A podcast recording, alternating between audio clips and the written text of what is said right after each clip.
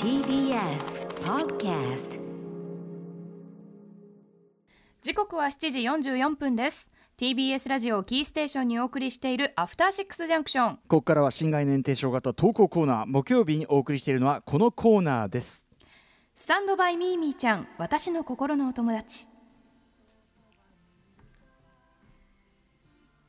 子供の頃、いつもずっと一緒だった毛布やぬいぐるみ、おもちゃ、そばにあると安らげる、そんな私の心のお友達。うないりささんの場合、それがボロボロになったタオルケットの切れっ端、ミーミーちゃんだったわけです。ミーミー、ね、悲しい別れがありましたでも皆さんにとってのそういうね、布であったりとかぬいぐるみであったりとか、あるいは、お母さんの耳、あるいは肘、肉体の一部、こういうようなね、愛着がある愛着があるパーツというのかな、ものがね、どなたにもあるというね、毛布でいうとこうライナスの毛布とかね、いろんなこと言い方あるようですが、このコーナーは皆さんにとってのミーミーちゃんの思い出、お別れを紹介し、どえらくなく、略してどえら泣きのコーナーとなっております。それでは早速今夜のミーミーちゃんご紹介いたしましょう。うないさんお願いいたします。はい、最近変化球が続いてきたので、久しぶりにスタンダードなミーミーちゃんのメッセージでございます。はい、ラジオネームたらこパスタさんのスタンドバイミーミーちゃん、私の心のお友達。歌丸さん、うないさん、はじめまして。私にとってのミーミーちゃんは赤ちゃんだった時のおくるみの布で、名前はねんねと言います。昔はおくるみをそのまま抱きしめ、匂いを嗅ぎながら寝ていました。年とともに端がほつれ、ボロボロになっていったので、その度に母が切って縫ってくれていたので、今は大きめのハンカチくらいです。それがなければ絶対眠れないというわけではないので、実質のベッドに置きっぱなしで、旅行や実家に帰るときは持っていきません。そのためなくすこともなく、30年以上を共に過ごしてきました。正しいです、そんな私に事件が起こりました。去年の梅雨頃、コロナ禍で外出自粛していた私を胸の痛みと苦しさが襲いました。1週間様子を見ても良くならないので、内科にかかって診てもらったところ、アレルギーという診断でした。さらに原因を調べてもらうと、ハウスダストアレルギーであるということが分かりました。薬の内服と徹底的な掃除で症状が軽減したのですが、大問題が一つ。ねんねを嗅ぐと立ちどころに息苦しさと胸の痛みが出るのです。なるほど。そう、30年以上経年劣化した布のねんねはハウスダストの塊のようなものになり、いわば私はねんねアレルギーになってしまったのです。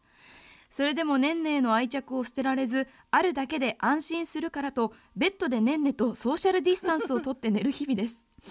そして私は今、いつねんねを卒業するんだろう、もしかしたら今なのではと自問しました。そんな私からの答えは、私が死んだ時に棺に一緒に入れて燃やしてほしいでした。ここまで読んでいただきありがとうございました。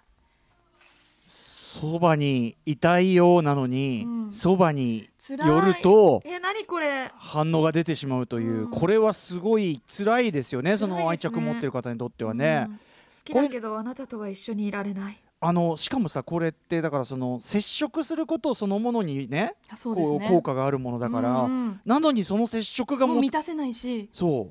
こっちの健康被害をもたらしうるという、こんな悲劇ありますかね、これね。辛いですね。でも同時に先ほどね、うないさん、そのつかず離れずの関係というかね、そのいるだけで正直安心するっていうのもありますね。だからこそなくさなかったっていうんで、正解とおっしゃってましたよね。やっぱうないさんはあまりにも肌身離さず持ち歩きすぎたせいで、やっぱりある程度の距離感は保っておいた方がいいですよね。やっぱもう依存しすぎると、そうだね、まさにこの親離れとかと同じで、家族と同じぐらい、やっぱそこにいるぐらいでもういいやというね、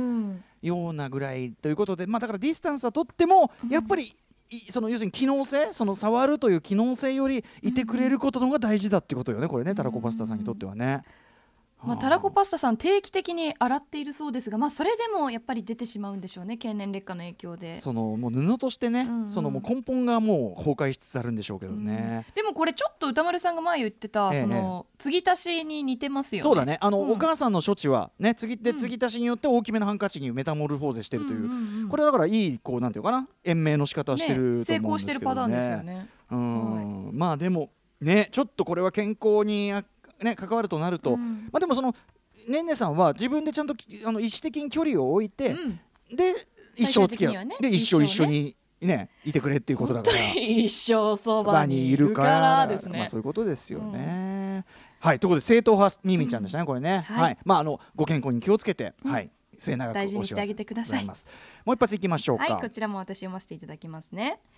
ラジオネーム太田さんのスタンドバイミーミーちゃん私の心のお友達。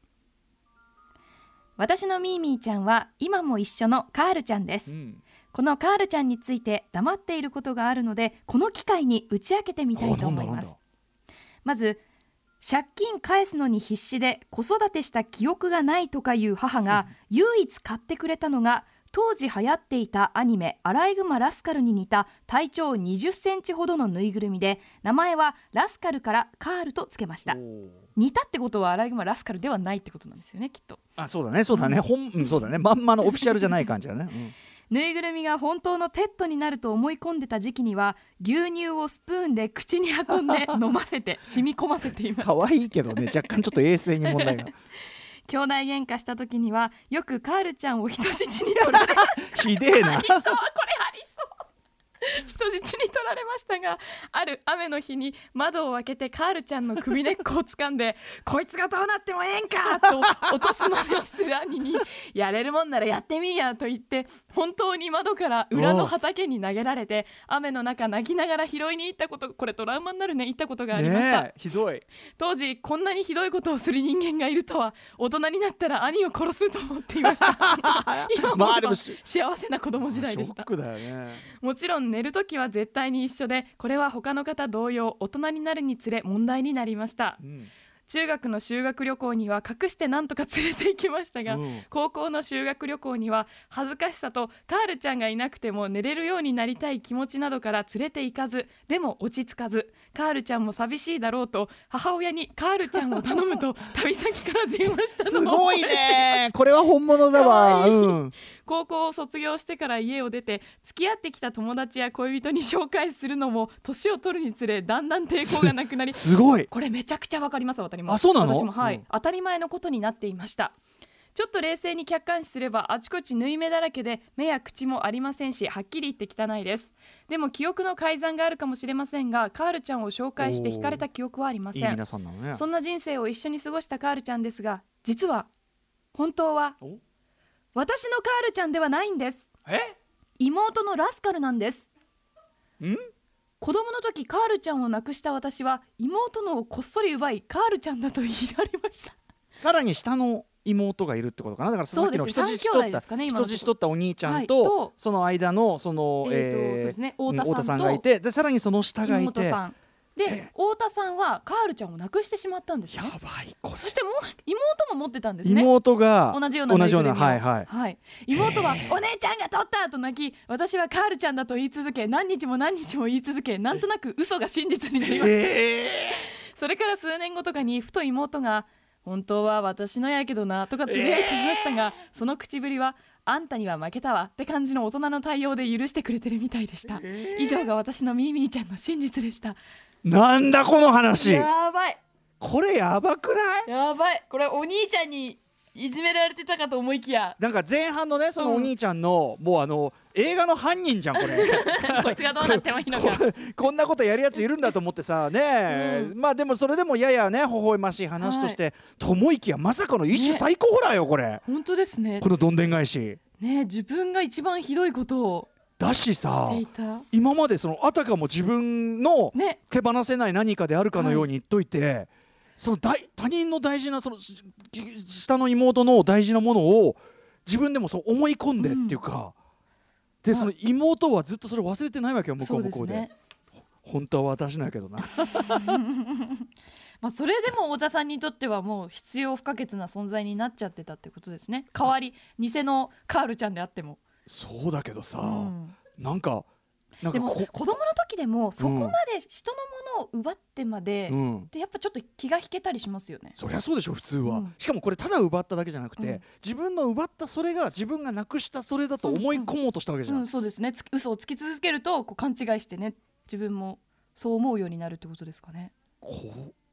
いつがすごいねてかあんたすごいよ太田さんあんたやべえなねえでも今も一緒なんですよ、この人、修学旅行先から電話したりしてさ、だからなんつうか大事にしてんだからよかったってことなのかな。もしね、妹さんがそのラスカルとして持っててもここまで大事にしたか分かりませんもんね、うん、そうですね、うん、ということでこう後ろで流れる菅田将暉さんの歌が虚しく響くこのホラー味あるどんでん返し、これでもすごかったね、うん、そうですね。俺ちょっと鳥肌立っちゃった。2ページ目怖かったです。怖い。1ページ目はすごくこう、ね、なんだろう、共感できる微笑ましいお話でしたけどねえ、はい、でも黙っていることがあって、このねアトロクで打ち明けてくれて、少しはちょっとこう気持ちが軽くなったんじゃないですか。軽くなったかな、うん、ちなみに浦井さんとこはお兄さんじゃないですか、はい、そういうこうミーミーちゃんを巡るそういう人質事件とは起こったりしなかったんですか。いや、ミーミーを人質に取られたりとかはなかったんですけど、うん、やっぱり同じような喧嘩って結構あって、でやっぱ兄と妹の構成ってどう考えてももうパワーでも勢いでも勝てないわけですよ、まあね、うんうん、だから大人になったら兄を殺すっていうふうに私も思ってましたよ